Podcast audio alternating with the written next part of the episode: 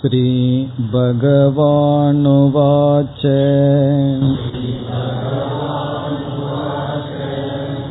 அபயம் சத்வ சம்சுத்திஹி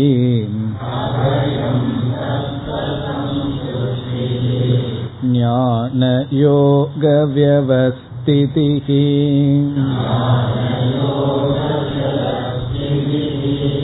தானம் தமஸ்ச யக்ஞஸ்ச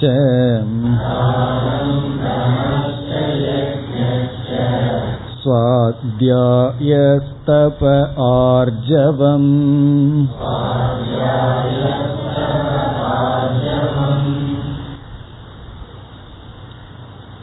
இதுவரை நாம் அபயம் சத்வ சம்சுத்திஹி ஞானயோக வியவஸ்திதிகி தானம் இந்த 4 தெய்வீ சம்பத்துக்களை பார்த்து முடித்துள்ளோம். அபயம் பயமில்லாமல் இருத்தல், சத்துவ சம்சுத்திகி மன தூய்மை அல்லது மற்றவர்களை ஏமாற்றாமல் இருத்தல், ஞானயோக வியவஸ்திதிகி சிரவணம் மனனம் போன்ற சாதனைகளில் தொடர்ந்து இருத்தல், அதனுடைய பலன் கிடைக்கும் வரை. 4வதாக தானம், நம்மிடம் இருக்கின்ற பொருள்களை மற்றவர்களிடம் பகிர்ந்து கொள்ளுதல். அதற்கு அடுத்ததாக நாம் ஆரம்பித்த பண்பு தமக, அதை இப்பொழுது நாம் தொடர வேண்டும். தமக என்பது இந்திரிய ஒழுக்கம், இந்திரிய கட்டுப்பாடு. 5 கர்மேந்திரியங்கள் 5 ஞானேந்திரியங்கள் என்று வெளி விஷயங்களை அறிகின்ற இந்திரியங்கள், செயல்பட உதவும் இந்திரியங்கள் என்று நமக்கு இருக்கின்றது. இவைகளிடத்தில் இருக்கின்ற ஒழுக்கம் தமக என்று சொல்லப்படுகின்றது. இந்திரிய நிக்ரக நாம் சென்ற வகுப்பில் பார்த்தோம். நம்முடைய உடல், ஸ்தூல உடல் எவ்வளவு தூரம் ஆரோக்கியமாக இருக்கின்றது என்பது நாம் வாய் வழியாக கொடுத்த உணவின் அடிப்படையில் என்று பார்த்தோம். அதே போல நம்முடைய மனம் எவ்வளவு ஆரோக்கியமாக இருக்கின்றது என்பது 5 ஞானேந்திரியங்கள் வழியாக நாம் மனதிற்கு கொடுக்கும் உணவை பொறுத்தது. இப்போ மனம் ஆரோக்கியமாக இருக்க வேண்டும் என்றால், மனதில் நோய் இருக்கக்கூடாது, பலகீனம் இருக்கக்கூடாது என்றால் நல்ல சம்ஸ்காரங்கள் தேவை. அந்த சம்ஸ்காரங்களை கொடுப்பது இந்திரியங்கள். அந்த இந்திரியத்தில் கட்டுப்பாடுடன் இருத்தல், அதாவது இந்திரியத்தை நாம் போகத்திற்காக பயன்படுத்தலாம், வாழ்க்கை விவகாரத்திற்காக பயன்படுத்தலாம், அல்லது நன்மைக்காகவும் பயன்படுத்தலாம். உணவை போக பொருள்களாகவும் நாம் உட்கொள்கின்றோம், உடலுக்கு ஆரோக்கியம் வேண்டும் என்றும் உட்கொள்கின்றோம். அதே போல்தான் இந்திரியங்கள் விஷயத்திலும் அன்றாட வாழ்க்கையில் விவகாரம் நடக்க கண் காது இவைகளை பயன்படுத்தி ஆக வேண்டும். போகங்களுக்கும் இன்பங்களுக்கும் இவைகளை பயன்படுத்தலாம், நல்ல விஷயங்களுக்கும் இவைகளை நாம் பயன்படுத்தலாம். அவ்விதத்தில் இந்திரியங்களை நன்மைக்காக விவகாரத்திற்காக பயன்படுத்துதல். போகத்திற்காக பயன்படுத்தக்கூடாது என்று முற்றிலும் கூறவில்லை, நன்மைக்காகவும் விவகாரத்துக்காகவும் பயன்படுத்துதல் தமக என்று சொல்லப்படுகின்றது. அதாவது ஒவ்வொரு இந்திரியத்திலும் கட்டுப்பாடுடன் இருத்தல்.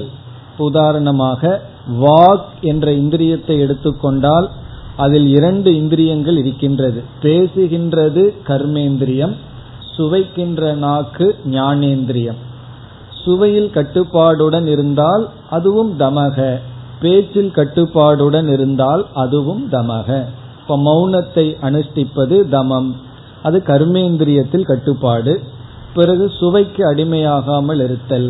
சில சமயங்களில் விரதத்தை நாம் மேற்கொள்கின்றோம், அது தமம் ஆகின்றது. அதே போல நம்முடைய அனைத்து விதமான இந்திரியங்களிலும் நாம் மேற்கொள்கின்ற ஒரு கட்டுப்பாடு ஒழுக்கம். புத்தர் எப்படி நடந்து போனார் என்று ஒரு கவிஞர் வர்ணிப்பார்.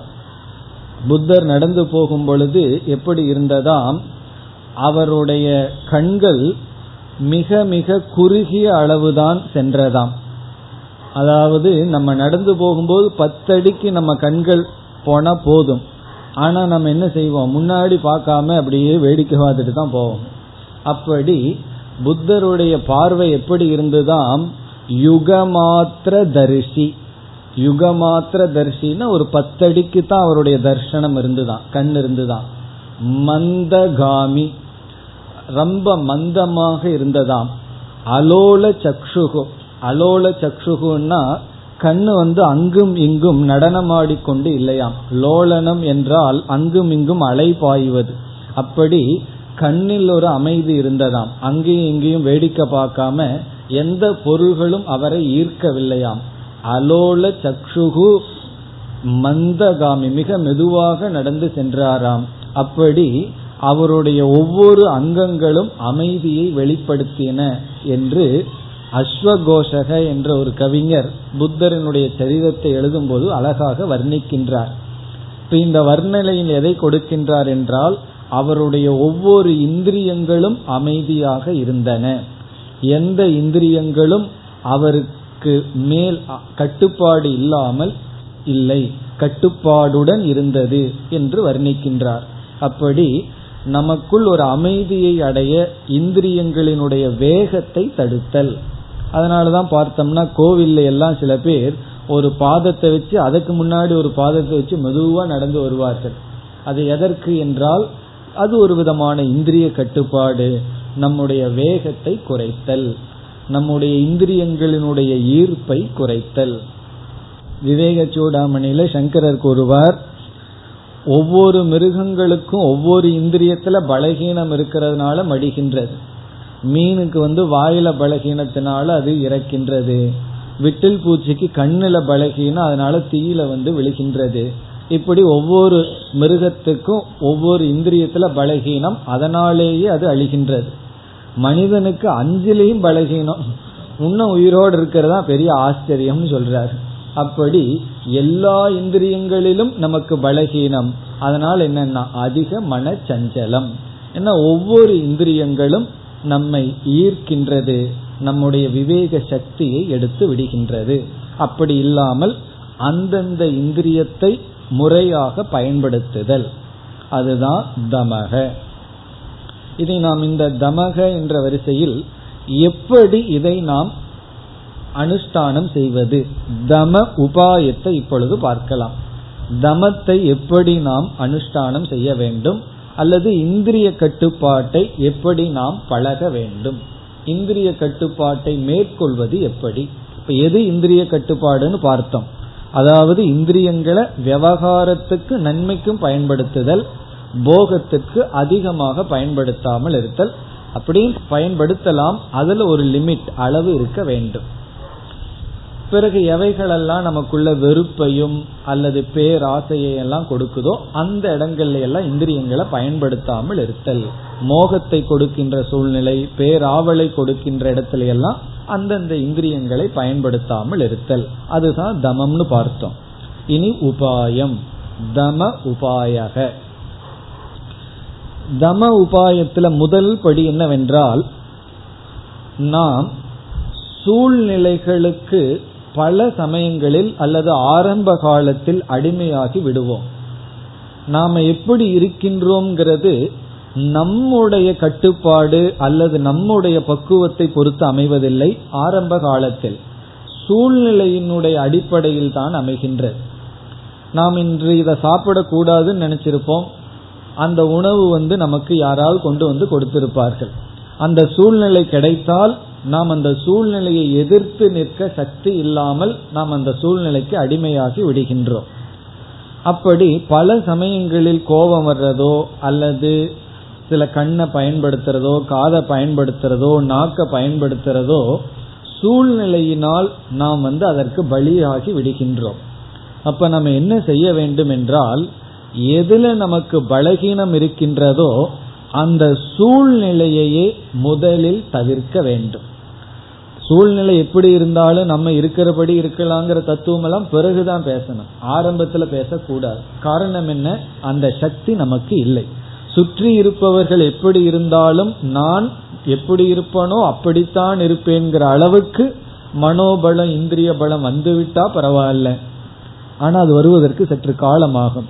ஆகவே முதல் படியில சூழ்நிலை நாம் முழுமையாக தவிர்த்தல், அந்த சூழ்நிலைக்குள்ளேயே போகாமல் இருத்தல்.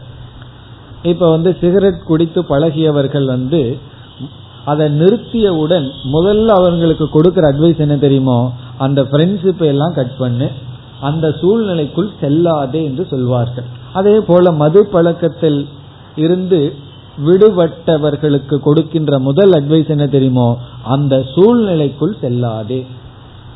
காரணம் என்னன்னா, அந்த சூழ்நிலைக்குள் சென்றால் இந்திரியங்கள் இழந்துவிடும், இந்திரியங்களுக்கு அவ்வளவு சக்தி இல்லை. இப்ப முதல்ல வெளி சூழ்நிலைக்கு இந்திரியத்துக்கு சந்தர்ப்பத்தையே கொடுக்காமல் இருத்தல். இந்திரியங்களுக்கு தவறான எண்ணத்திற்குள்ள போகவோ மோகத்தில் வசப்படவோ சந்தர்ப்பமே கொடுக்காமல் இருத்தல், அதுவும் ஒரு விதமான தமக. இப்ப அந்த இடத்துக்கு போய் அந்த சூழ்நிலையில இருந்தா இந்த மாதிரி நான் பேசிடுவேன்னு சில பேர் அங்கு செல்ல மாட்டார்கள். அங்க போனேன்னா நான் சாப்பிட்டுருவேன், அதனால நான் அங்க போகல என்று நாமே விலகி கொள்ளுதல், அந்த சூழ்நிலைக்குள் நம்மை நாம் பிரித்து கொள்ளுதல். அதனாலதான் ஒரு உபனிஷத்துல இந்திரியங்களை காட்டிலும் விஷயங்கள் சக்தி வாய்ந்தது என்று சொல்லும். காரணம், நாம எந்த இந்திரியத்தை பயன்படுத்துகின்றோம் என்பது எப்படிப்பட்ட விஷயம் வெளியே இருக்கோ அதன் அடிப்படையில தான் இந்திரியத்தையே பயன்படுத்துவோம். இப்ப வெளி விஷயங்கள் டெலிவிஷன் இருக்குன்னு வச்சுக்குவோமே, வீடு ஒரே ரூம் தான் இருக்கு, அந்த ரூம்ல டெலிவிஷன் ஓடிட்டு இருக்கு. ஒருவர் கூறினார், எனக்கு பிடிக்குதோ இல்லையோ அதை நான் பார்த்து தான் ஆகணும். என்னன்னா, அந்த சீரியலையெல்லாம் பார்த்து தான் ஆகணும். காரணம் என்ன? வீட்டில் இருப்பவர்கள் அதை போட்டுட்டு இருக்கும் பொழுது என்னால் அதை அங்கே இருந்துட்டு பார்க்காமல் கேட்காமல் இருக்க முடியவில்லை. காரணம் என்ன? அந்த சூழ்நிலை நம்முடைய எண்ணத்தையும் செயல்களையும் நிர்ணயிக்கின்றது. அப்போ அந்த சூழ்நிலைக்கு சக்தி அதிகமாக இருக்கின்றது. ஆகவே தமத்தினுடைய முதல் படி என்னவென்றால், அந்த சூழ்நிலையிலிருந்து நம்மை நாம் விலக்கி இருத்தல். எந்த சூழ்நிலை நமக்கு மோகத்தை கொடுக்குமோ, எதுல நமக்கு பலகீனமா இருக்குமோ அந்த சூழ்நிலைக்குள்ளேயே செல்லாமல் இருத்தல். இதெல்லாம் ஓடி ஒளிஞ்சுக்கிறது இல்லையான்னு கேட்டா, ஓடி ஒளிஞ்சுக்கிறதுல தப்பு கிடையாது. ஆரம்ப காலத்துல என்ன, பகைவன் நமக்கு மேல சக்தி வாய்ந்தவனா இருக்கும் பொழுது அவனை கண்டு ஓடி ஒளிஞ்சுக்கிறது தான் உத்தமமான செயல். ஓடுறதுக்கு சக்தி வேணும், அதுதான் அது இருந்துட்டா நமக்கு போதுமே தவிர, எப்படியாவது ஓடி ஒளிந்து கொண்டால் அது தவறு கிடையாது ஆரம்ப காலத்தில். பிறகு பகைவன் நம்மை கொண்டு ஓடுவான், அது பின்னாடி வரப்போகுது. ஆரம்ப காலத்துல எந்தெந்த இந்திரியங்கள் எல்லாம் நம்ம ஈர்க்குமோ, ஏன்னா ஒவ்வொருத்தருக்கும் ஒவ்வொன்றுல பலகீனம் இருக்கு. ஒருவருக்கு நாக்கில் இருக்கும், மற்றதுல கொஞ்சம் ஸ்டெடியா இருப்பார், ஒருவருக்கு கண்ணில் இருக்கும், ஒருவருக்கு காதில் இருக்கு, எதையாவது கேட்டுட்டே இருக்கணும். பலருக்கு வாயில் இருக்கும், பேச்சில் இருக்கும், எதையாவது பேசிட்டே இருக்கணும். அப்படி ஒவ்வொருவருக்கும் ஒவ்வொரு இந்திரியத்துல பலகீனம். அதை அவரவர்கள் கண்டுபிடித்து எதுல எனக்கு பலகீனமோ அதை வெளிப்படுத்துகின்ற சூழ்நிலையிலிருந்து தப்பிக்கொள்வதுதான் முதல் படி. இது கொஞ்ச காலம், அதனாலதான் இந்த சூழ்நிலை மிக முக்கியமாகின்றது ஆரம்ப காலத்தில். சத்சங்கம்னு வரும்பொழுது எல்லாமே ஒருவர் இந்த என்ன தொன்னைன்னு கேள்விப்பட்டிருப்பீர்கள். கையில ஒரு தொன்னையை வச்சா பறந்து போயிடும். எண்ணெயை ஊற்றி வச்சோம் அப்படின்னா அந்த எண்ணெய் தொன்னை அப்படி இருக்கிறதுக்கு உதவி செய்யும். அதே சமயம் எண்ணெய்க்கு தொன்னை உதவி செய்யும், தொன்னைக்கு எண்ணெய் உதவி செய்யும். அப்படி ரெண்டு அறகுறைகள் சேர்றதான் சத்சங்கம்ங்கிறது அர்த்தம். காரணம் என்ன? ரெண்டு பேரும் சேர்ந்து அங்க போக வேண்டாம் அங்க போக வேண்டாம்னு பேசிட்டு அங்க போகாமல் இருப்பார்கள். அது ஒரு விதத்துல நல்லதுதான். சாதகர்கள் எல்லாம் சேரும் பொழுது ரெண்டு பேர்த்துக்குமே பலகீனம் இருக்கு, ஆனா ரெண்டு பேரும் பலகீனத்திலிருந்து விடுதலை அடையணும்னு விரும்புகின்றார்கள். அவர்களாக ஒரு இடத்தை உருவாக்கி அவர்கள் என்ன செய்கின்றார்கள், ஒரு பாதுகாப்பை உருவாக்கி கொள்கிறார்கள். அதான் சத்சங்கம் என்று சொல்வது. அப்படி வெளி சூழ்நிலையிலிருந்து விலகி இருத்தல் முதல் உபாயம். அது என்னங்கிறத நம்ம குறிப்பிட்டு சொல்ல வேண்டிய அவசியம் இல்லை. யாருக்கு எதுல பலகீனமோ அதிலிருந்து விலகி இருத்தல். இப்ப இரண்டாவது படி என்னவென்றால், வெளி சூழ்நிலையிலிருந்து நம்ம முழுமையாக விலகி இருக்க முடியாது. எங்க போனாலும் ஏதோ ஒரு இந்திரியத்திற்கான விஷயம் வந்துடும் நமக்கு. நான் ஒரு முறை சொல்லியிருக்கேன் உங்களுக்கு, ரொம்ப தூரம் காட்டுல போய் இருந்தோம்னா ஓடும் மேகங்களேன்னு அங்க பாட்டு கேட்கும். காரணம் என்னன்னா நம்ம லவுட் ஸ்பீக்கர் இருக்கு. எந்த கிராமத்துல எங்க போனாலும் அந்த சினிமா பாட்டிலிருந்து விடுதலை அடையவே முடியாது. அப்படி நம்ம எங்க போனாலும் சப்தம் நம்ம காதுல வந்து விழுந்தா என்ன பண்றது? காதை அடைச்சிட்டு இருக்க முடியாது. அப்படி சூழ்நிலையில ஓரளவு தான் நமக்கு தவிர்க்க முடியும். சூழ்நிலைக்கு அப்பாற்பட்டு விஷயங்கள் நம் முன் வந்து நிற்கும். அப்பொழுது என்ன செய்வதுன்னா, அப்பொழுது இரண்டாவது படி இந்திரியத்தை பயன்படுத்தாமல் இருத்தல். முதல்ல வந்து சூழ்நிலைக்குள்ள போகாமல் இருத்தல். சூழ்நிலைக்குள்ள போயிட்டோம்னா இந்திரியத்தையே பயன்படுத்தாமல் இருத்தல். அதான் மௌன விரதம்னு சொல்றது. சில பேர் வந்து கண்ணை மூடிட்டு இருப்பார்கள். அதெல்லாம் அதிகமா வெளியே பின்பற்றுவதில்லை. ஒரு சாமி எப்படி இருந்தார், 48 நாள் கண்ணையே திறக்கல, கண்ணை கட்டிட்டார். பிறகு கண்ணை திறந்து பார்த்தா 4 நாள் ஆச்சான் பேலன்ஸ் ஆகிறதுக்கு. காரணம் என்னன்னா அவருக்கு கண்ணில் பலகீனம்னு உணர்ந்தார். அப்படி கண்ணை வந்து பயன்படுத்தாமல் இருந்து பார்த்தல். அப்பொழுதுதான் நல்லா சிந்திக்க முடியும், மனசுல வந்து டிஸ்ட்ராக்ஷன் வராதுன்னு சொல்லி. இப்ப இந்திரியத்தை பயன்படுத்தாமல் இருத்தல், முதல்ல வெளி சூழ்நிலைக்குள் செல்லாமல் இருத்தல். அது ரொம்ப கிராஸ் லெவல், ஆரம்ப லெவல். இரண்டாவது வந்து நம்முடைய இந்திரியத்தை பயன்படுத்தாமல் இருத்தல். இதுவும் ஓரளவு தான் முடியும். நம்ம பஸ்ஸில் ஏறி கண்ணை மூடிட்டு இந்திரியத்தை பயன்படுத்த என்ன ஆகிறதுனா, அப்போ அங்கேயும் நம்ம கண்ணை திறந்தாகணும். காதில் பஞ்சு வச்சுக்க முடியாது, 4 பேருக்கு பேசுறத கேட்டுத்தான் ஆகணும். அப்பொழுது என்ன செய்வதுனா, மூன்றாவது ஸ்டேஜ் என்னவென்றால், எந்த பொருளை நாம போக பொருளாக மோகத்துக்குரிய பொருள்னு பார்க்கிறோமோ அதே பொருளிடத்தில் ஈஸ்வர புத்தியை வைத்தல், பகவானுடைய சொரூபமாக பார்த்தல், கேட்டல். அது வந்து அடுத்த லெவல். ஆரம்பத்தில் அந்த சக்தி நமக்கு இருக்காது. இப்ப வந்து ஒருவர் வந்து நம்ம வெறுக்கின்றது போல நம்ம அவமானப்படுத்துகின்ற சொல்ல சொல்றார். இப்ப அந்த இதை கேட்ட உடனே மனதில் நமக்கு அவர்கள் மீது வெறுப்பு வருது. அது வந்து பகவானிடத்திலிருந்து வர்ற சொல்லுன்னு எப்படி நாம கேட்பது? அந்த சப்தம் பகவானுடைய சப்தம்னு கேட்க முடியாது.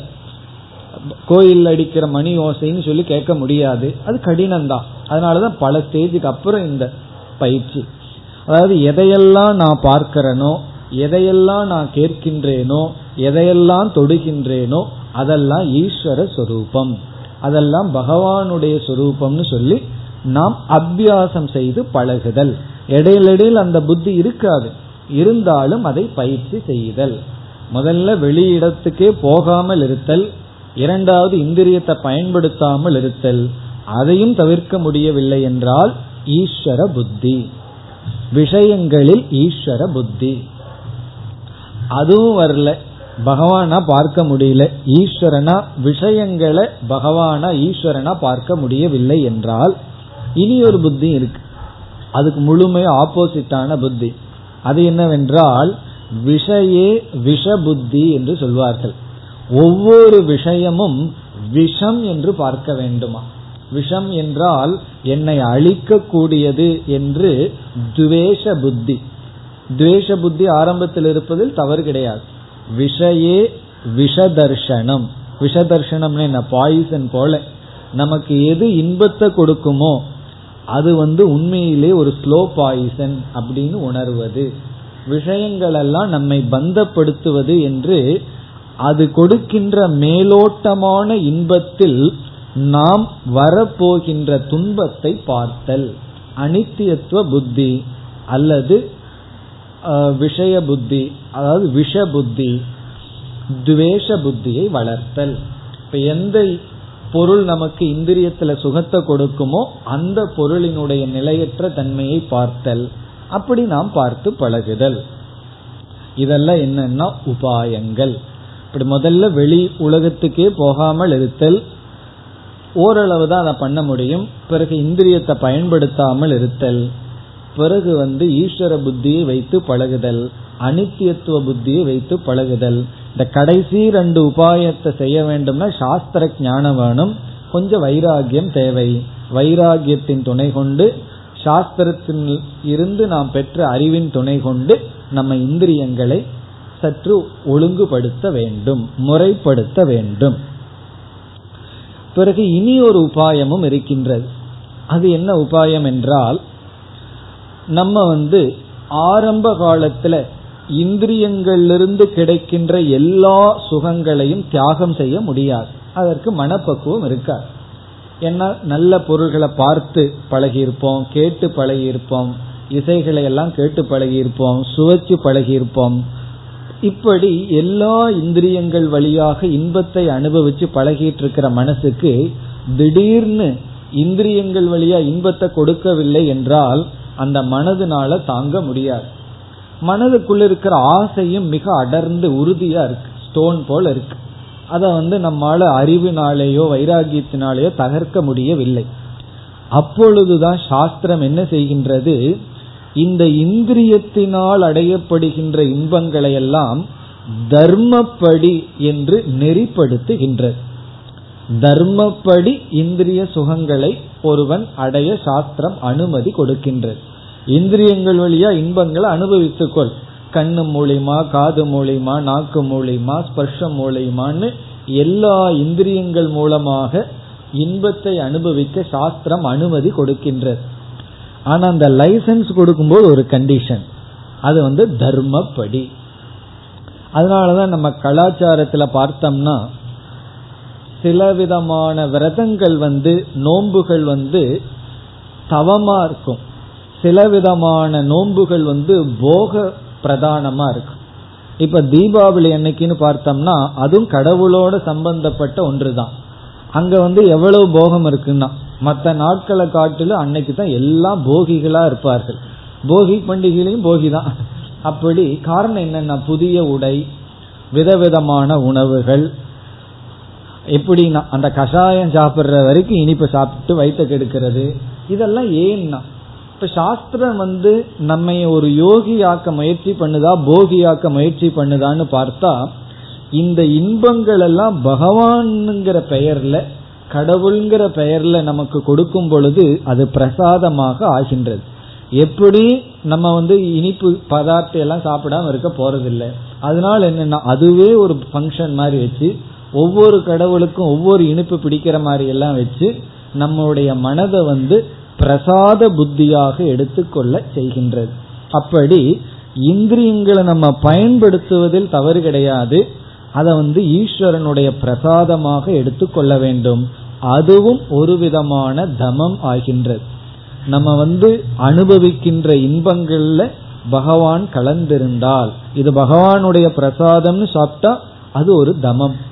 காரணம் என்ன, திருப்பதி லட்டு பகவான் பிரசாதம்னு ஒன்னையே நம்ம சாப்பிட மாட்டோம், சாப்பிடாம இருக்கிற ஆளுகளுக்கு இந்த உபதேசம். காரணம் என்ன, அதை பகிர்ந்து கொடுப்போம். ஆனா அதே இது நம்ம ஹோட்டல்ல போய் வாங்கிட்டு வந்தோம் அப்படின்னா நம்ம சாப்பிடுவோம், அதை ஒரு போக பொருளாக சாப்பிடுவோம். ஆனா பகவானுடைய பிரசாதம்னு சொன்னா அதுல இறைவனை நினைச்சு சாப்பிடுவோம். இப்படி இந்திரியங்களை பயன்படுத்தும் பொழுது பகவானை நம்ம உள்ள கொண்டு வர்றது தமம் ஆகின்றது. அப்படி அவரவர்களுடைய மனப்பக்குவத்திற்கு தகுந்தாற்போல் இந்திரிய கட்டுப்பாட்டை ஆரம்பிக்க வேண்டும். ஆரம்பத்தில் இருக்கிறவங்களால முழுமையா முடியாது, பரவாயில்ல, எவ்வளவு முடியுமோ அதிலிருந்து ஆரம்பிக்க வேண்டும். பிறகு இந்த தமகங்கிற டாபிக்க பேசும் பொழுது ஒரு பெரிய ஒரு சந்தேகம் பலருக்கு வரலாம். அதாவது இந்திரியத்தை கட்டுப்படுத்திக்கணும், நம்மை சுற்றி எந்த போக பொருள்கள் இருந்தாலும் அதை பார்க்க கூடாது. 3 குரங்கு படம் பார்த்திருப்பீங்க தெரியுமா, கண்ணை மூடி இருக்கும், காதை மூடி இருக்கும், வாயை பொத்திட்டு இருக்கும். அப்படி இருக்கணும்னு சொன்னா எல்லாத்துக்கும் என்ன சந்தேகம் வரும், இந்த சப்ரஷன் ஒன்னு சொல்லுவார்கள். எல்லாத்தையும் உள்ள அடக்கி வச்சிட்டோம்னா ஒரு காலத்துல வெடிச்சு போகாதோ, அதனால என்னன்னா அதனால ஒரு பெரிய தத்துவமே உருவாகிவிடும். எந்த கட்டுப்பாடு இருக்க கூடாது, அதாக போகணுமா, நீ பாட்டுக்கு எல்லா விதமான இன்பத்திலும் துய்த்து கொண்டிரு. ஒரு காலம் வந்த உடனே உனக்கே வெறுப்பு விடும். குழந்தையா இருக்கும்போது எத்தனையோ விளையாட்டு பொருளை விளையாடி கொண்டிருந்தாய், ஒரு காலத்துல உனக்கே வெறுப்பு வந்து விட்டது. அதே போல நீ கட்டுப்படுத்தவே வேண்டாம், காலம் தானாக உனக்குள் அந்த பக்குவத்தை கொடுத்து விடும். கட்டுப்பாடுடன் இருந்தால் அந்த கட்டுப்பாடு மனதில் ஒரு விதமான சப்ரஷனை கொடுத்து, அதாவது அடக்கிறத கொடுத்து, பிறகு திடீர்னு வெடித்து விடும். ஆகவே அந்த ஒரு டேஞ்சர் இருக்கிறதுனால தமகங்கிறத பின்பற்ற கூடாது என்று சிலருடைய வாதங்கள், சிலருடைய கொள்கைகள். அதையெல்லாம் நம்ம படிக்கும் பொழுது ஏற்கனவே நமக்கு வீக்னஸ். பிறகு இந்த மாதிரி அதாவது தத்துவத்தை சொன்னா எப்படி இருக்குன்னா அவர் தான் தத்துவம் பேசுறாருன்னு சொல்லி நம்ம எரியாமல் அதுல போயிடுவோம். பகவான் வந்து இதெல்லாம் தெரியாம இப்படி சொல்லவில்லை. இப்ப பகவான் என்ன சொல்றார், சில சமயங்கள்ல அடக்குதல் என்பது ஒரு விதமான சப்ரஷனா இருக்கும், அது இருந்தாலும் தவறில்லைன்னு சொல்லி பகவான் சொல்றார். அதனாலதான் முறையாக அதை கையாள வேண்டும். இந்த தமகங்கிறத முறையாக கையாள வேண்டும். இப்போ அவர்கள் சொல்ற லாஜிக் என்ன தெரியுமோ, பகவான் வந்து கண்ணை காதை எதற்கு படைச்சிருக்கார்? இன்பத்திற்காக படைச்சிருக்கார்.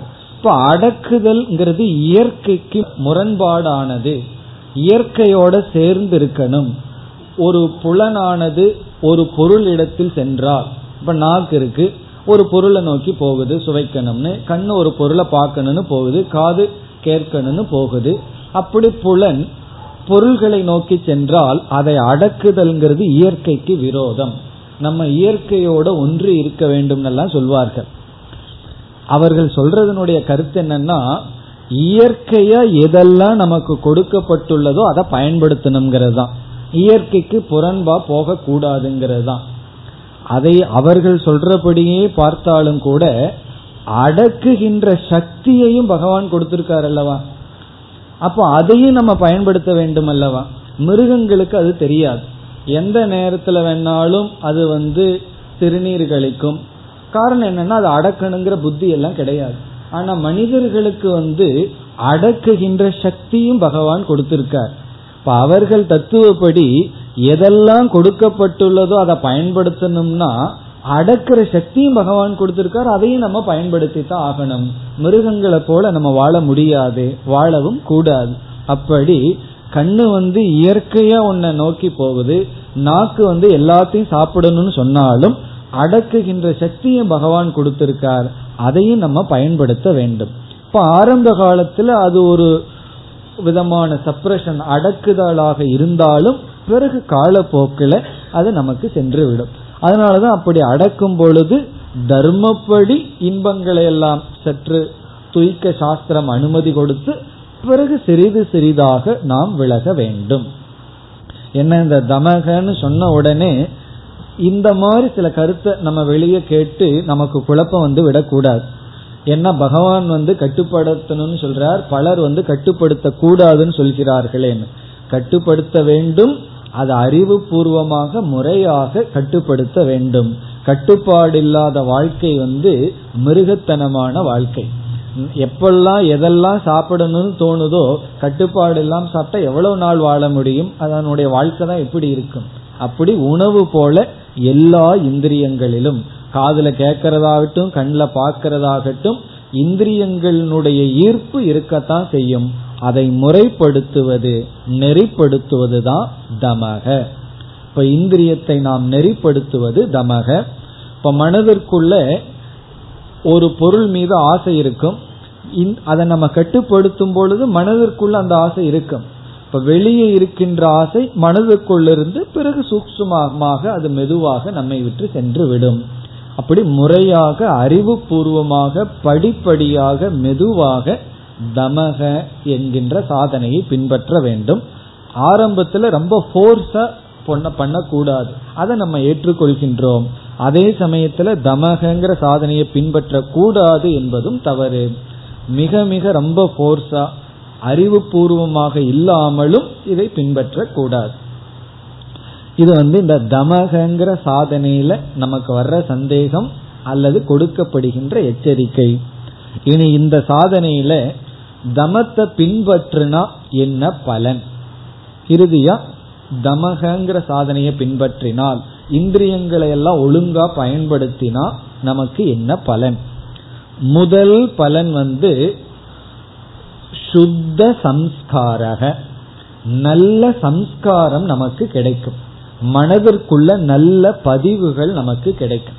ஏன்னா நல்ல விஷயத்தான காது வழியா நமக்கு கொடுக்கிறோம், கண்ணு வழியா கொடுக்கிறோம், மற்ற இந்திரியங்கள் வழியா கொடுக்கிறோம். இப்ப சுத்த சம்ஸ்காரக, நல்ல சம்ஸ்காரம் நமக்கு கிடைக்கும். அது இந்திரிய கட்டுப்பாடு இருந்து தான் மனதுக்கு ஒரு விதமான பலம் நமக்கு கிடைக்கும். அந்த பலத்தை அனுபவிக்கும் பொழுதுதான் தெரியும் இந்திரிய கட்டுப்பாடுனால எவ்வளவு பலன் என்று. பிறகு மூன்றாவது பலன் மனசாந்தி, மன அமைதி. ஏன்னா இந்திரியங்கள் வழியா வெளியே போக போக மனது சஞ்சலப்பட்டு மோகப்பட்டு கொண்டு குரோதப்பட்டு கொண்டு இருக்கும். இந்திரியத்தை ஒழுங்கா பயன்படுத்தும் பொழுது மன அமைதி, மனபலம், பிறகு நல்ல சம்ஸ்காரம், இவைகளெல்லாம் நமக்கு கிடைக்கின்ற பலன். அது மட்டுமல்ல, சுருக்கமா சொன்னா ஆரோக்கியமான மனம் நமக்கு கிடைக்கும். அந்த மனதுதான் நமக்கு வேதாந்தத்திற்கு கருவியாக இயங்க இருக்கின்றது. இத்துடன் தமக என்ற சாதனை முடிவடைகின்றது.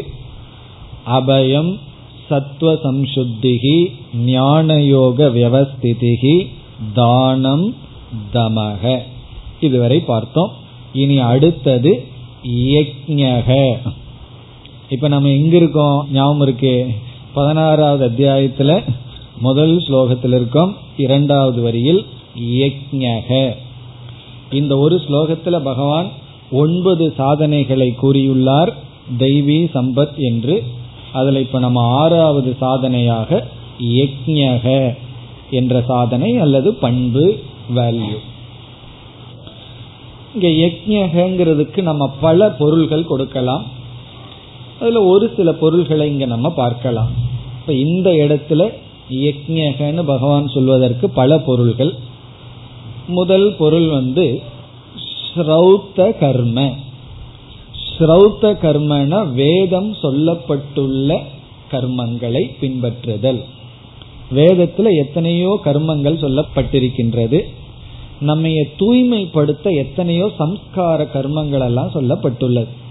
பிறந்ததிலிருந்து நமக்கு ஜாத கர்மத்திலிருந்து அந்திம இஷ்டி வரைக்கும் எத்தனையோ கர்மங்கள் எல்லாம் வேதத்துல சொல்லப்பட்டிருக்கு.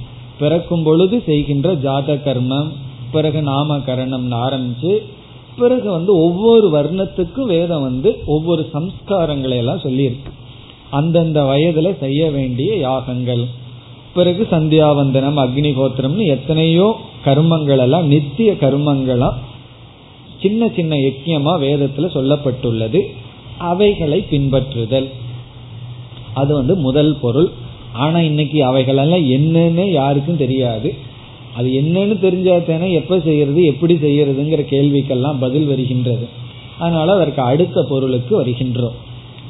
2வது பொருள் ஸ்மார்த்த கர்ம. ஸ்மார்த்த கர்மன்னு சொன்னா ஸ்மிருதிகளில் ரிஷிகள் நமக்கு வகுத்து கொடுத்த யஜ்ஞங்கள். வேதத்துல சொல்லப்பட்டது ரிஷிகள் சொன்னதுதான். ஸ்மார்த்தம் சொன்னா ரிஷிகள் வேதத்துல சொன்ன கருத்தை மனசுல வச்சுட்டு அவர்கள் கூறிய சில யாகங்கள், சில யஜ்ஞங்கள். யஜ்ஞம்ங்கிற வார்த்தைக்கு எஜ் டு வர்ஷிப், வணங்குதல் அர்த்தம். அப்படி வணங்குதல், பூஜை செய்தல். இதுல 2வது பொருளா ரிஷிகள் வகுத்து கொடுத்த சில யஜ்ஞங்கள். அதை நம்ம ஏற்கனவே பல இடங்கள்ல பார்த்திருக்கோம். இருந்தாலும் மறந்திருப்போம்ங்கிற உறுதியான நம்பிக்கையில மீண்டும் பார்ப்போம். சுருக்கமா இந்த இடத்துல பார்க்கலாம். இந்த 2வது அர்த்தம் பஞ்சமகா யஜ்ஞங்கள் தான் இங்கு சொல்லப்படுகின்றது. 5 விதமான யஜ்ஞங்கள். அதுல நம்ம கீழிருந்து நம்ம வருவோம். 5 விதமான யஜ்ஞம்னு சொன்னா இது ஒரு இந்த உலகத்தை நம்ம பயன்படுத்துகின்ற விதம். இந்த உலகத்திலிருந்து நம்ம ஒண்ணு அடையிறோம்னா இந்த உலகத்துக்கு நம்ம திருப்பி கொடுக்க வேண்டும். இந்த கர்மயோகத்துல அச்சாணியா இருக்கிற கருத்து என்ன தெரியுமோ? எதையும் நாம் இனாமாக பெறக்கூடாது. எதையாவது ஒன்றை நம்ம பெற்றோம்னா ஏதோ ஒரு விதத்தில் திருப்பி கொடுக்க வேண்டும். அவர்களுக்கு கொடுக்கறதுக்கு அவர்களுக்கு தேவையில்லைன்னா வேற யாருக்காவது கொடுத்தார். ஒருவர் நமக்கு ஒரு உதவி செய்யறார், நாம அவருக்கு எந்த விதத்திலையும் திருப்பி செய்ய முடியலன்னு சொன்னா அதை மனதில் வச்சுட்டு வேற யாருக்காவது அந்த உதவியை செஞ்சிடணும். செஞ்சுட்டு அவங்ககிட்ட எதுவும் எதிர்பார்க்க கூடாது. காரணம் என்ன, இதற்கு நம்ம அங்க ரிட்டர்ன் பண்றோம். அப்படி எவைகளை இந்த உலகத்திலிருந்து நம்ம எடுக்க மட்டும் கூடாது, இந்த உலகத்துக்கு நம்ம கொடுக்க வேண்டும். அதுதான் யஜ்ஞங்கிறதுனுடைய சாரம். யஜ்ஞங்கிற வார்த்தையினுடைய தாற்பயமே இந்த உலகத்துல நம்ம வாழ்ந்தோம்னா இந்த உலகத்திலிருந்து எத்தனை பலன் அடைகிறோம், அதே போல நம்மளும் இந்த உலகத்துக்கு கான்ட்ரிபியூஷன் ஏதாவது கொடுக்க வேண்டும். அதை எப்படி செய்கிறார்கள் என்றால், இந்த பஞ்சமகா யஜ்ஞத்துல பார்த்தோம்னா இறுதியில சொல்லப்படுறது, நம்ம கடைசியிலிருந்து மேல போறோம், இப்போ கடைசியா சொல்லப்படுறது பூத யஜ்ஞம் என்பது. பூத யஜ்ஞம்னா நம்ம எந்தெந்த உயிரினங்களிலிருந்து பிரயோஜனத்தை அடைகிறோமோ அந்த உயிரினங்களுக்கு நாம் செய்கின்ற நன்மை. இப்ப பசுவிலிருந்து பாலை நம்ம பயன்படுத்துறோம், அந்த பசுவை பாதுகாத்தல். இப்ப எத்தனையோ இயற்கையில் இருக்கின்ற பொருள்கள் எல்லாம் நமக்கு உதவி செய்கின்றது. ஈவன் மரம் எல்லாம் இருக்கு, மரம் எங்க ரொம்ப இருக்கோ அங்கதான் நமக்கு செழிப்பு இருக்கு, மழை வருகின்றது. அப்படி அந்த மரத்தை பாதுகாத்தல், இவைகளெல்லாம் ஒரு விதமான யஜ்ஞம் ஆகின்றது. நம்முடைய சூழ்நிலைகளை பாதுகாத்தல். ஏன்னா நம்ம நல்ல சூழ்நிலை இருந்தா தான் நம்ம சந்தோஷமா இருக்க முடியும். ஆகவே அந்த சூழ்நிலையை பாதுகாக்கின்ற பொறுப்பு நமக்கு இருக்கின்றது. இது ரொம்ப பேர்த்துக்கு இது இருக்கிறது இல்லை. வீட்டு சூழ்நிலை அவங்க ரூம் அதுவே ஒழுங்கா வச்சுக்கிறது இல்லை, பிறகு எங்க ஸ்ட்ரீட்டுக்கு போறது. அப்படி நம்மளுடைய சுற்றுப்புற சூழ்நிலைகள், மற்ற உயிரினங்கள், அது மரம் செடி கொடி முதல் கொண்டு நம்ம எல்லா உயிரினங்களுக்கும் நாம கொடுக்கின்ற ஏதாவது ஒரு உதவி, அது பூத யஜ்ஞம். பிறகு அதற்கு அடுத்தது என்னவென்றால், நம்ம மனிதர்களா இருக்கோம், மற்ற உயிரினங்களினுடைய நன்மைக்கே நம்ம பாடுபடணும்னு சொன்னா மற்ற மனிதர்களுடைய நன்மைக்கு நமக்கு பொறுப்பு இருக்கின்றது.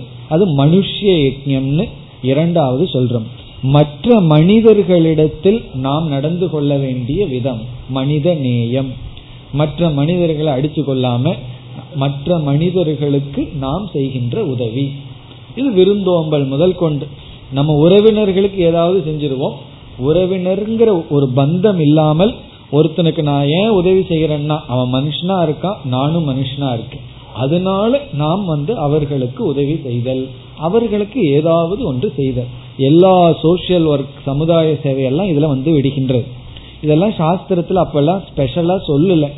காரணம் என்னன்னா, இதெல்லாம் இயற்கையா நம்ம ரிஷிகள் சொல்லி நம்முடைய வாழ்க்கையின் ஒரு அங்கமா இருந்தது. இப்பெல்லாம் பாஸ்ட் டென்ஸ்ல பேச வேண்டியது இருக்கு, இருந்ததுன்னு சொல்லி. அப்படி மற்ற மனிதர்களுக்கு செய்கின்ற நேயம் இருந்துட்டு இருக்கு, இருக்க வேண்டும், வளர வேண்டும். பிறகு அடுத்தது மூன்றாவது ரிஷி யஜ்ஞம்.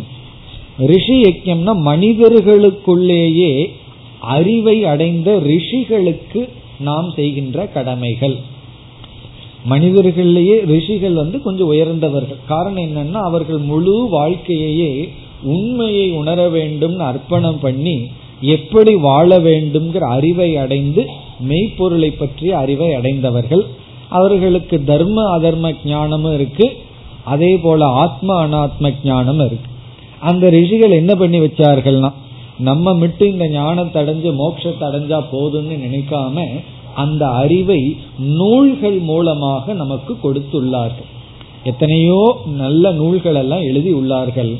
அந்த ரிஷிக்கு நம்ம செய்கின்ற நன்றி கடன் என்னன்னா, அவர் எதுக்கு அவ்வளவு கஷ்டப்பட்டு புஸ்தகம் எல்லாம் எழுதினார்கள்லாம், லைப்ரரியில மட்டும் இருக்கிறதுக்காக, நாலு பேர் படித்து பயன்பட வேண்டும் சொல்லி. அப்படி அந்த ரிஷிகளினுடைய நூல்களை படித்தல், அவர்களை மதித்தல், அவர்களை வணங்குதல், அவர்களுடைய பாதையை பின்பற்றுதல், அது ரிஷி யஜ்ஞம். இப்ப ரிஷி யஜ்ஞம்னு சொன்னா சான்றோர்களுடைய சிந்தனைகளை பின்பற்றுதல். டெலிவிஷன்லயும் வருதான், 5 நிமிஷமோ 10 நிமிஷமோ, எல்லா டெலிவிஷன்லயும் காலையில சான்றோர் சிந்தனைன்னு 10 நிமிஷம் ஆரம்பிச்சு அதுக்கப்புறம் மற்ற சிந்தனைகள் வந்துடும். இப்படி சான்றோர் சிந்தனை, ஆனா அதை தவிரத்தான் மற்றதை பார்ப்பார்கள், ஏன்னா காலையில பாக்குறதுக்கு யாருக்கு நேரம். அப்படி சான்றோர் சிந்தனை அதெல்லாம் இருக்கு, ஒரு பாட்டா இருக்கு, ஆனா அதுக்கு கொடுத்திருக்கிற இம்பார்ட்டன்ஸ் எவ்வளவுன்னு ஏதோ ஒரு 0.5% எங்கேயோ இருக்கு. அப்படி சான்றோர்களுடைய சிந்தனையை பின்பற்றுதல், அவர்களை போற்றுதல், வணங்குதல், பாதுகாத்தல். பிறகு அதற்கு அடுத்தது நான்காவதாக இருப்பது நம்முடைய பெரியோர்கள், பித்ருக்கள்னா நமக்கு முன்னோர்களாக இருந்தவர்களை நாம் நினைத்தல், அவர்களுக்கு செய்கின்ற கடமைகள். அதாவது எறும்புல ஆரம்பிச்சு அப்படியே மேல மேல போயிட்டு இருக்கு.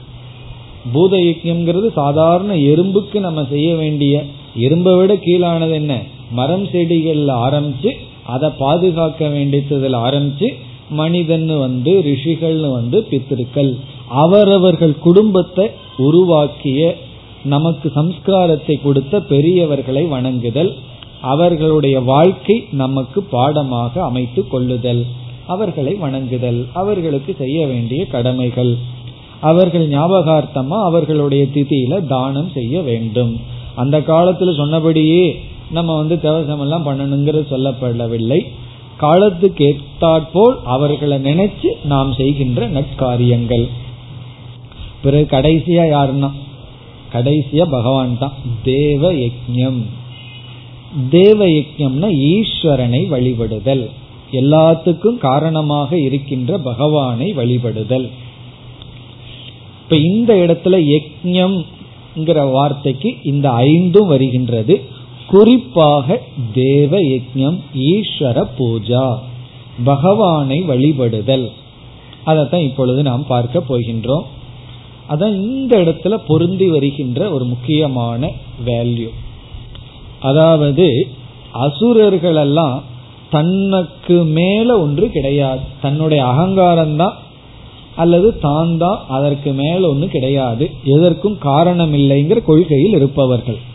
தெய்வீக சம்பத் என்றால் இவைகளையெல்லாம் படைத்த ஒருவர் இருக்கின்றார், அவர்தான் அனைத்திற்கும் காரணம், நம்முடைய அகங்காரத்துக்கு மேல் ஒரு சக்தி இயங்கி வருகின்றதுன்னு சொல்லி அந்த ஈஸ்வரனை வழிபடுதல், இத நம்ம பிரார்த்தனை, வர்ஷிப் என்று சொல்கின்றோம். இப்ப இந்த இடத்துல யக்ஞங்கிறதுக்கு முக்கியமான பொருள் இறை வழிபாடு, ஈஸ்வரனை வழிபடுதல். இப்ப இதுவரைக்கும் சொன்னது என்னன்னா, உண்மையிலேயே அதுவும் ஈஸ்வர வழிபாடு தான்.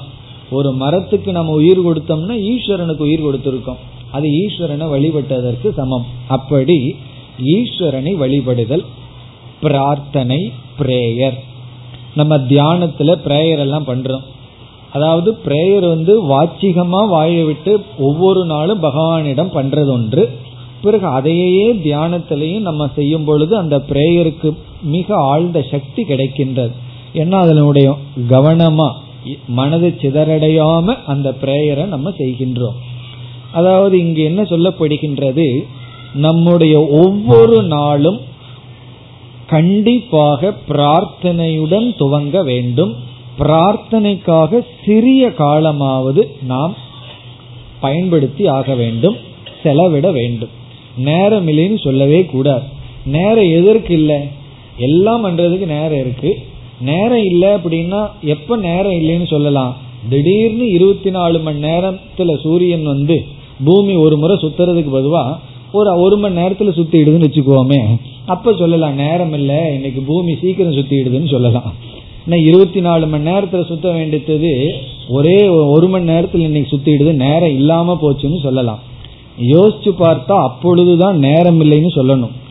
எனக்கு 24 மணி நேரம் நேரம் இல்லைன்னு எப்ப சொல்ல முடியும், நேரம் திடீர்னு மறைஞ்சு போயிட்டா. ஆனா பூமி அதே வேகத்துல தான் சுத்திட்டு இருக்கு. ஒரு நாள் ஆகிறதுக்கு 24 மணி நேரம் இருக்கு. பிறகு ஏன் இந்த நேரம் இல்லைங்கிறது வந்ததுன்னா அதனுடைய அர்த்தம் அதை செய்யறதுக்கு எனக்கு இன்ட்ரெஸ்ட் இல்லைன்னு அர்த்தம்.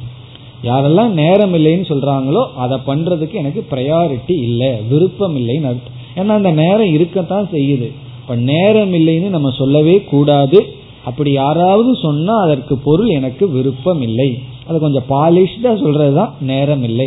ரொம்ப பேர் என்னிடத்துல சொல்லுவார்கள், கிளாஸுக்கு வர்றதுக்கு நேரம் இல்லைன்னு. நானும் அதை புரிஞ்சுட்டு பூமி என்ன சீக்கிரமா சுத்திடுது நான் உங்ககிட்ட கேட்காம, ஏன்னா அதெல்லாம் கிளாஸ்ல தான் சொல்ல முடியும், நேருக்கு நேரெல்லாம் சொல்ல முடியாது. ஆமா உங்களுக்கு நேரம் இல்லதான், எனக்கும் உங்ககிட்ட பேசுறதுக்கு நேரம் இல்லை, போயிட்டு வாங்கன்னு சொல்ல வேண்டியதுதான். காரணம் என்ன, நேரம் இல்லைங்கிறத மனசுல எப்படி புரிஞ்சுக்கிறோம், விருப்பம் வரவில்லை. ஆனால் இந்த பிரேயர்ல நேரம் இல்லைன்னு சொல்லக்கூடாது, நேரத்தை நம்ம உருவாக்கி பிரார்த்தனையுடன் வாழ்க்கை துவங்க வேண்டும். அது இங்கு சொல்லப்படுகின்ற யஜ்ஞம். எதை பிரார்த்தனை பண்ணாலும் தவறு கிடையாது, காமியமாக இருந்தாலும் கூட தவறு கிடையாது. காரணம் என்னன்னா, நமக்கு எத்தனையோ சில கஷ்டங்கள் எல்லாம் இருக்கும் பொழுது வெளி சூழ்நிலையில அது நிவர்த்தி ஆனாதான் மனதை நல்ல விஷயத்துல போட முடியும்னா அதை குறித்து நம்ம பிரார்த்தனை செய்வதில் தவறு கிடையாது. நம்மளுடைய உறவினர்கள், சூழ்நிலைகள், குழந்தைகள் நல்லா இருக்கணும்னோ உடல் ஆரோக்கியத்துக்காகவோ பிரார்த்தனை பண்றதும் ஒரு பிரார்த்தனை தான். இல்ல ஆரம்ப காலத்திலேயே நான்லாம் ரொம்ப பக்குவம் அடைஞ்சவன், இந்த மாதிரி எல்லாம் பண்ண மாட்டேன்னு சொல்லக்கூடாது. ஆரம்ப காலத்துல எல்லா விதமான பிரார்த்தனையும் இருக்கலாம். ஆனால் பிரார்த்தனை இருக்கு, இறைவனிடம் வழிபட்டு வாழ்க்கையை துவங்க வேண்டும். இதுல எத்தனையோ பலன் இருக்கு. காரணம் என்ன, முதல் பெரிய பலன் என்னவென்றால், ஒவ்வொரு முறையும் பிரார்த்தனை பண்ணும் பொழுது நம்முடைய அந்த அகங்காரம் இருக்கே, அதற்கு அதனுடைய வலு குறைகின்ற, நான், எனது, என்னால் அப்படிங்கிறது குறையும். இந்த பிரார்த்தனையினால இரண்டு முக்கிய பலன் நமக்கு கிடைக்கின்றது. ஒரு பலன் நம்ம கடினமான செயல்களை செய்ய நமக்கு சக்தி கிடைக்கும். பிரார்த்தனையில சாதாரணமா செய்ய முடியாத ஒரு டிசிஷன், எடுக்க முடியாத ஒரு டிசிஷன் எடுக்கிறதுக்கு அந்த ஒரு போல்டுனஸ் பிரார்த்தனையில கிடைக்கும். இரண்டாவது பலன் கஷ்டமான பலன் வரும் பொழுது தாங்கிக்கிற சக்தி நமக்கு கிடைக்கும். நமக்கு இந்த ரெண்டு சக்தி தான் வேணும். கஷ்டமான ஒன்றை துவங்கிறதுக்கு சக்தி வேணும், கஷ்டமான பலன் வரும் பொழுது அதை தாங்கிக்கிறதுக்கு சக்தி வேண்டும். கஷ்டமான காரியத்தை துவங்க, கஷ்டமான சூழ் பலனை வாங்க, இந்த ரெண்டு சக்தியும் பிரார்த்தனையினால நமக்கு கிடைக்கும். அதுக்கு யார் உதாரணம்னா மகாத்மா காந்தி தான் உதாரணம். அவர், நம்ம சாதாரண ஒரு குடும்பத்துக்கு ஏதாவது ஒன்று வேணும்னு போராடிட்டு இருப்போம். அவருடைய குடும்பம்ங்கிறது இந்தியாவா இருந்தது. அதற்கு ஒரு சுதந்திரத்துங்கிறது சாதாரண விஷயம் அல்ல. அவர் சொல்வார், என்னுடைய பிரார்த்தனை பலத்தினாலதான் அனைத்தும் நடக்கின்றது என்று. பிரார்த்தனைக்கு அவ்வளவு சக்தி இருக்கின்றது. எந்த ஒன்றையும் பிரார்த்தனையினால் நாம் சாதித்து விடலாம். அதுதான் இங்கு யக்ஞக என்ற சொல் குறிப்பிடுகின்றது. ஒவ்வொரு நாளும் இறை வழிபாட்டுடன் துவங்க வேண்டும். அப்படி வழிபடுறது இப்படித்தான்ங்கிற நியமம் கிடையாது. எல்லாம் அந்த வெளி தோற்றத்துக்கு முக்கியத்துவத்தை கொடுத்து எல்லாம் அதுலேயே சில ரகளைகள்லாம் வருது. சமஸ்கிருதத்துல பிரார்த்தனை பண்றதா, தமிழ்ல பண்றதா, அல்லது மலையாளத்துல பண்றதா, தெலுங்குல பண்றதா. இப்போ பகவானுக்கு லிங்குஸ்டிக் ப்ராப்ளமே கிடையாது. அவர் எந்த லாங்குவேஜில் நம்ம பிரார்த்தனை பண்றன்னு பார்க்க மாட்டார். நம்ம கம்ப்யூட்டருக்குள்ள ஏதாவது ஃபீடு பண்ணோம்னா அதுக்கு லாங்குவேஜே தனியா, ஏதோ 01 10 ஏதோ வருமா, ஏன்னா அதனுடைய லாங்குவேஜ் வேற, நம்ம கொடுக்குற லாங்குவேஜ் வேற. அதே போல பகவான்கிட்ட நம்ம பேசும்போது அது வேற லாங்குவேஜில் தான் உள்ள போகுது. அந்த லாங்குவேஜ் தான் ஸ்ரத்தா. நம்ம எந்த அளவுக்கு ஸ்ரத்தையா சொல்றோம், நம்பிக்கையோட சொல்றோம்ங்கிற லாங்குவேஜுக்குள்ள போகுதே தவிர, நம்ம என்ன மொழியில சொல்றோம், எப்படி சொல்றோம், சரியா சொல்றோமா, இலக்கண பிழையோடு சொல்றோமா, அதெல்லாம் பகவான் பார்க்க மாட்டார். அப்படி அந்த ஸ்ரத்தை, நம்பிக்கையுடன் நமக்கு எந்த விதத்துல பூஜையோ பிரார்த்தனை செய்ய முடியுமோ செய்யணும். ஒவ்வொரு நாளும் ஏதோ ஒரு விதத்துல, அது எந்த விதம்ங்கிறது முக்கியமில்லை, ஆனா அந்த பிரார்த்தனை இறை வழிபாட்டுடன் காலையில கொஞ்சம் ஒரு 5 நிமிடமாவது பகவானை நினைச்சு, அது பகவானுக்குன்னு ஒரு இடத்தை வச்சு அங்க போய் இருந்து கண்ணை மூடி ஏதாவது ஒரு 2 பாடலை சொல்லியோ பிரார்த்தனை பண்ணியோ நம்முடைய வாழ்க்கை துவங்க வேண்டும். அதுதான் யக்ஞக. இனி நம்ம அடுத்த சாதனைக்கு செல்லலாம். ஸ்வாத்யாயக. யக்ஞக யக்ஞகங்கிறதுக்கு நம்ம இறுதியா பிரார்த்தனைன்னு புரிந்து கொள்வோம். அடுத்தது ஸ்வாத்யாயக. இந்த ஸ்வாத்யாயகங்கிறதுக்கு 2 பொருள் இருக்கின்றது. ரெண்டையும் பொழுது பார்ப்போம்.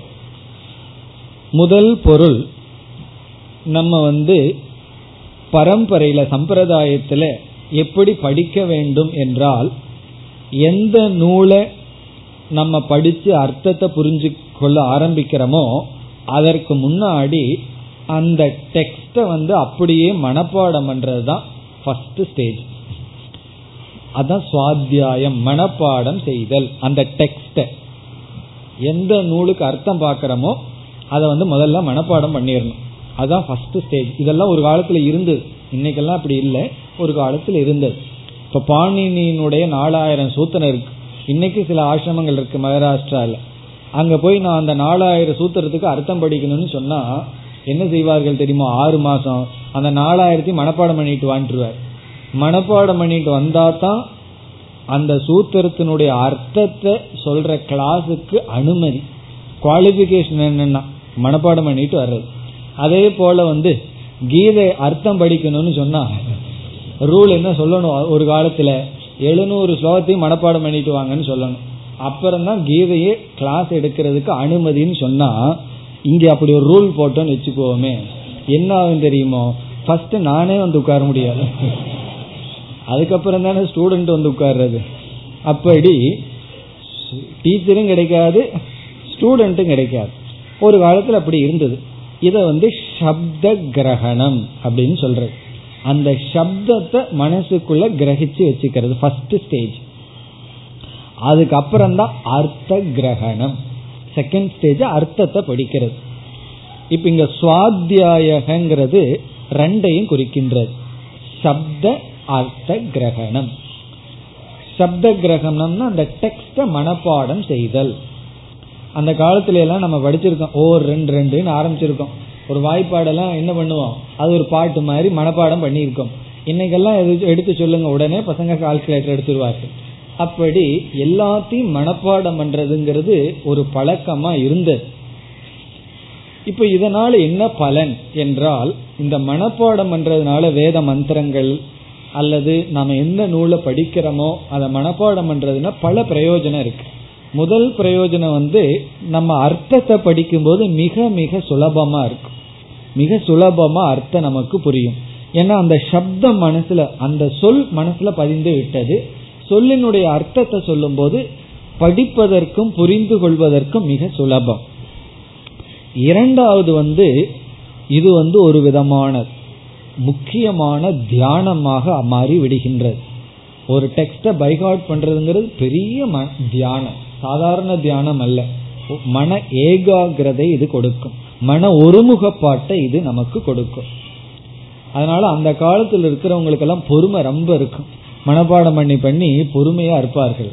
இந்த காலத்தில் இருக்கிற குழந்தைகளுக்கு அறிவு வளர்ந்திருக்கு, சிந்தனை சக்தி வளர்ந்திருக்கு, ஆனா மனம் குவியவில்லை. மனம் உள்ள மதி நுட்பம் இருக்கே தவிர குவியவில்லை. காரணம் என்னன்னா, அதனாலதான் அவங்களுக்கு பொறுமையே இருக்காது. மனப்பாடம் என்ன இந்த காலத்துல பண்றதில்லை, பொறுமையும் அவர்களுக்கு வராது. ரொம்ப ஃபாஸ்டா போகணும். மியூசிக்கே அப்படித்தான் ஆயிருக்கு. அந்த காலத்துல ஆன்னு ஆரம்பிப்பார்கள், இந்த காலத்துல அப்படி இல்லை. அந்த ஆவுக்குள்ள எல்லாமே அவ்வளவு யாரும் பொறுமையா இருப்பதில்லை. ரொம்ப ஃபாஸ்டா போயிட்டு இருக்கு. ஃபாஸ்ட் ஃபுட்டு முதல் கொண்டு எல்லாம், அந்த ஃபுட்டும் ஃபாஸ்ட், சாப்பிட்றதும் ஃபாஸ்ட், ஜீர்ணிக்கிறதும் ஃபாஸ்ட், போய் சேர்றதும் ஃபாஸ்ட் தான். அப்படி எல்லாம் ஃபாஸ்ட்லயே போயிட்டு இருக்கு. காரணம் என்னன்னா, யாரும் மனப்பாடம் பண்ணி பொறுமையை வளர்த்தி கொள்ளவில்லை. ஆனா மனப்பாடம் பண்ணோம்னா அது பொறுமையை வளர்க்கும். மூன்றாவது நம்ம மனப்பாடம் பண்றது நல்ல விஷயத்த, பகவானுடைய கொடுத்த வேதத்தையும் அல்லது ரிஷிகள் கொடுத்த நூல்களை, புண்ணியம்ங்கிற பலன் நமக்கு கிடைக்கும். அர்த்தம் தெரியுதோ இல்லையோ, வேதத்தை படிச்சு மனசுல வச்சுட்டாவே புண்ணிய பலன் கிடைக்கும்னு சாஸ்திரம் சொல்கின்றது. அப்படி அர்த்தத்தை புரிஞ்சுக்கிறதுக்கு மனப்பாடம் பயன்படும். மனதை குவிக்கிறதுக்கு மனப்பாடம்ங்கிறது, சப்த கிரகணம்ங்கிறது ஒரு முக்கியமான சாதனை. பிறகு புண்ணிய பலன். இந்த மனப்பாடம்ங்கிறது பொதுவா ஆசிரியருக்கு தான் அதிக பிரயோஜனம், மாணவர்களுக்கு அவ்வளவு பிரயோஜனம் இல்லை. இப்ப நம்ம கீதையில் இருக்கிற சாரத்தை புரிஞ்சுக்கணும்னா ஆசிரியரா இருக்கிறவங்க மனப்பாடம் பண்ணியிருந்தா எடுத்து சொல்றதுக்கு நல்லா இருக்கு, உபதேசிப்பவர்களுக்கு மிக உதவியாக இருக்கு. புரிந்து கொள்பவர்களுக்கு கண்டிப்பா மனப்பாடம் பண்ணணுங்கிற நெசசிட்டி இல்லை. அந்த ஸ்லோகம் மனதில் நிக்கணுங்கிற முக்கியத்துவம் இல்லை, அர்த்தம் தான் மனதில் நின்னா போதும். பிறகு இந்த மனப்பாடத்தை சிறு வயதுல தான் பண்ண முடியுமே தவிர ஒரு வயதுக்கு மேல முடியாது. முயற்சியும் பண்ண வேண்டாம், முயற்சி பண்ணி தோல்வியும் அடைய வேண்டாம். காரணம் என்னன்னா, இதெல்லாம் இந்த சின்ன வயசுலதான் முடியும். அதுக்கு மேல மனப்பாடம் பண்றதுங்கிறது அவ்வளவு சுலபமான காரியம் அல்ல. அல்லது சின்ன வயசுல இருந்து அந்த பிராக்டிஸ் இருந்துட்டு இருக்கணும். அதுக்கு முக்கியத்துவம் நமக்கு இல்லை. அதனால நமக்கு தேவை அர்த்த கிரகணம் தான். சப்த கிரகணம் ஓரளவுக்கு இருந்தா போதும். அதுக்காக நான் ஒரு ஸ்லோகமும் மனசுல வச்சுக்க மாட்டேன், எந்த அத்தியாயத்தையும் ஞாபகம் வச்சுக்க மாட்டேன் அப்படின்னு சொல்லக்கூடாது. கொஞ்சமாவது மனசுல இருக்கணும் ஏதாவது முக்கியமான ரெண்டு ஸ்லோகங்கள். ஏன்னா கடைசி காலத்துல வயதான காலத்துல நமக்கு பார்க்க முடியாது, ஏன்னா கண்ணு சரியா வேலை செய்யாது, பிறகு கேட்க முடியாது, காது வேலை செய்யாது, நமக்கு இருக்கிற ஒரே ஒரு சொத்து நம்ம மெமரி தான். அப்ப ஏதாவது 4 ஸ்லோகம் உள்ள இருந்திருந்தால் அது நமக்கு மனசுக்கு துணையா இருக்கும். கடைசி காலத்துல அந்த ஸ்லோகத்தோட பேசிட்டு இருக்கலாம். இந்த ஸ்லோகம்ங்கிறது பகவானுடைய வார்த்தை, பகவானோட பேசுறதுன்னா அந்த 4 ஸ்லோகங்கள். அது இதே ஸ்லோக ரூபமா இல்லாட்டி அர்த்த ரூபமாவது மனசுல பதிஞ்சிருக்கணும். இப்ப கடைசி காலத்துல மனசுக்குள்ள சில ஸ்லோகங்களோ செய்யுள்களோ மகான்களுடைய வாக்கியங்களோ மனதுல பதிந்திருந்தால் அதுவே நமக்கு போதும். எதற்கு நான் கான்டெம்ப்ளேட் பண்றது. இப்ப பஸ்ல ஒரு 2 மணி நேரம் போறோம் 3 மணி நேரம் போறோம்னா நம்ம படிச்சுட்டு இருக்க முடியாதப்பா, படிச்சா கண்ணெல்லாம் வலிக்கும், எதையாவது சிந்திக்கணும். இப்ப மனதுக்குள்ள அந்த நூல் இருந்தா 2 ஸ்லோகம் இருந்தா என்ன ஆகும்னா நமக்கு உதவியா இருக்கும். அதை நம்ம எடுத்துக்கொண்டு சிந்தித்து கொண்டு இருக்கலாம். அப்படி நிதித்தியாசனத்துக்கு கொஞ்சம் முக்கியமான சில ஸ்லோகங்கள் மனதுல இருக்கணும். அது ஸ்லோக ரூபமா இருக்கலாம், அர்த்த ரூபமா இருக்கலாம், ஏதோ ஒரு ரூபமா இருக்கலாம். அது முதல் அர்த்தம் ஸ்வாத்தியாயக சப்த கிரகணம். இனி நம்ம இரண்டாவது அர்த்தத்துக்கு போவோம். இரண்டாவது அர்த்தம் அர்த்த கிரகணம். அர்த்த கிரகம்னா பொருளை நாம் புரிந்து கொள்ளுதல். இப்போ ஃபர்ஸ்ட் மீனிங் ஏதாவது ஒரு டெக்ஸ்டை எடுத்து மனப்பாடம் செய்தல். இரண்டாவது அர்த்தம் மனப்பாடம் பண்றதல்ல, நூலை படித்தல். படித்தல்ங்கிறது இரண்டாவது அர்த்தம். படித்தல்னா பொருளுக்காக படித்தல். முதல் அர்த்தம் மனப்பாடம் பண்றதுக்கு ஒரு நூலை படித்தல், இரண்டாவது பொருளுக்காக படித்தல். இதுல என்ன ஆயிடுதுன்னா நம்ம சம்பிரதாயத்துல மனப்பாடம் பண்றதுக்கு ரொம்ப முக்கியத்துவத்தை கொடுத்து மனப்பாடம் பண்ணதை தொடர்ந்து அதனுடைய அர்த்தத்தை தெரிஞ்சுக்கணும். அதுக்காகத்தான் மனப்பாடமே பண்றோம். இந்த வேதம் ஓதி பழகினவர்கள் ஒரு காலத்துல என்ன ஆகிவிட்டது, அதை அவர்கள் காலம் முழுவதும் சப்த கிரகணத்திலேயே இருந்துட்டு அர்த்தமே தெரியாம விட்டு விட்டார்கள். 6 மாசம் அத்தியனம் பண்ணணும், 6 மாசம் அத்தியனம் பண்ண கூடாது. ஏற்கனவே படிச்சதனுடைய அர்த்தத்தை பார்த்துட்டு இருக்கணும். இவர்கள் என்ன செய்து விட்டார்கள், வெறும் சப்தத்தை மட்டும் கிரகிச்சிட்டு எந்த மந்திரத்துக்கு அர்த்தம் தெரியாம போய் விட்டது. அதுவும் ஒரு தவறுதான், அதுவும் நடக்க கூடாது. நம்ம என்ன எதை எந்த ஸ்லோகத்தை மனசுல வச்சிருக்கிறோமோ அந்த ஸ்லோகத்துக்கு அர்த்தம் தெரியணும். அர்த்தத்துக்காக அதை நாம் படிக்க வேண்டும், பொருளோடு நாம் அதை படிக்க வேண்டும். அதுதான் இரண்டாவது பொருள். சுவாத்தியாயகன்னு சொன்னா அர்த்தத்தை படித்தல். இது ஒரு விதமான ரிஷி யஜ்ஞம் தான். நம்ம இதுக்கு முன்னாடி பார்த்த யஜ்ஞத்துல ரிஷி யஜ்ஞம். ரிஷி யஜ்ஞம்னா பெரியவர்கள் கொடுத்த நூலை நாம் படித்தல். இதுக்கு முக்கியத்துவம் இருக்கு. இப்பெல்லாம் இந்த ரீடிங் ஹேபிட் குறைஞ்சிடுதுன்னு சொல்கிறார்கள். ஏன்னா இந்த கண்ணில் டெலிவிஷன் பார்த்து பார்த்து முன்னவாவது நியூஸ்ன்னு சொல்லி நியூஸ் பேப்பரை படிப்போம், ஏதோ ஒன்றை படிப்போம், அக்ஷரம் மறந்துடாமல் இருக்க. இப்போ எல்லாம் பார்த்து கேட்டு கேட்டு படிக்கிறதும் குறைந்துள்ளது.